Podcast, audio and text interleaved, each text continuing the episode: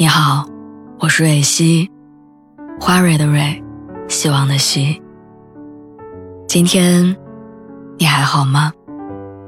你可以在微信公众号和微博中搜索“蕊希”，每天晚上我都会用一段声音陪你入睡。听完今天的故事，祝你晚安，做个好梦。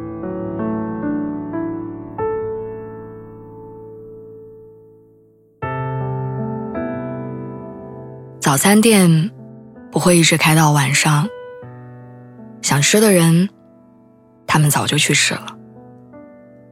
夏天的花儿不会一直卖到冬天，想买的人早就去买了。院线的电影呢，不会一直上线到明年，想看的人早就去看了。我的意思是，真正喜欢的东西是不会等的。上周末我在万达逛街的时候遇到了一个老同学，随机找了一家奶茶店聊了一会儿。我发现三年没见，我们都变了很多。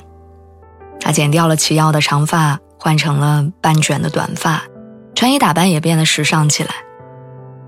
我变得没有以前那么内向了，我开始试着主动找话题，分享自己这些年的生活。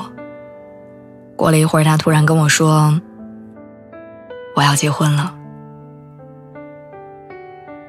祝福的话还没有说出口，他突然加了一句：“嗯，不是你以为的那个人。”然后尴尬一笑，扭头看着外面发呆。如果我没记错的话，那个男生和他谈了整整七年，从高中到大学到工作，从十八岁到二十二岁到二十五岁。可即使这样，他们还是分开了。说起分手的原因，他很认真的问了我一个问题：“你能等一个喜欢的人多久？三年、五年、十年？”我回答不出来。他说：“其实，在那段感情里，他一直在等。男生说等两个人都考上大学就在一起，于是他等了一年。之后异地恋，男生说毕业之后就去同一个城市生活，于是他等了四年。”工作之后，男生说工作稳定，存钱之后就娶她。于是，他又等了两年。可这样的等待好像无休无止，他总说等等再等等等明年，等后年。最后他等了七年，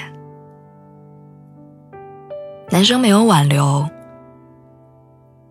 只说了一句对不起。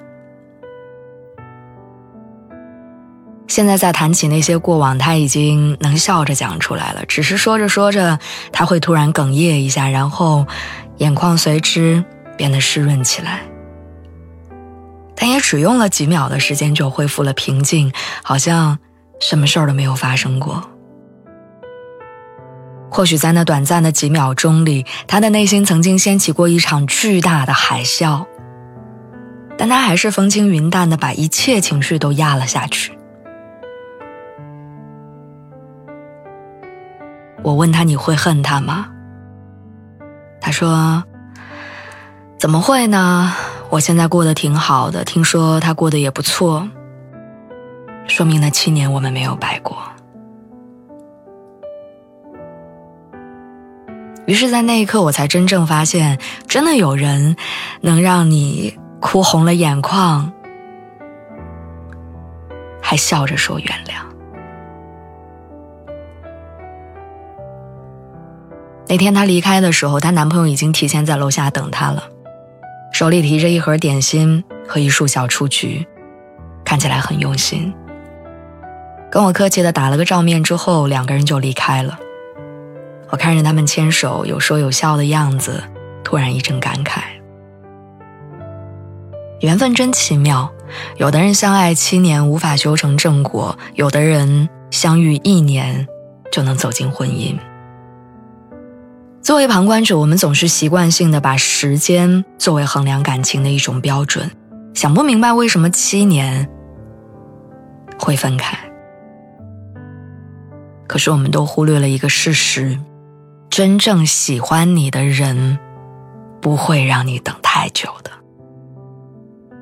所有的等待，都是因为不确定、不坚定、不想。而感情最怕的，从来不是时间的消磨，而是看不到尽头的等待。就像那句话说：“海很好看，但是船要靠岸呢。”我们都需要一个确定的未来，你说是吗？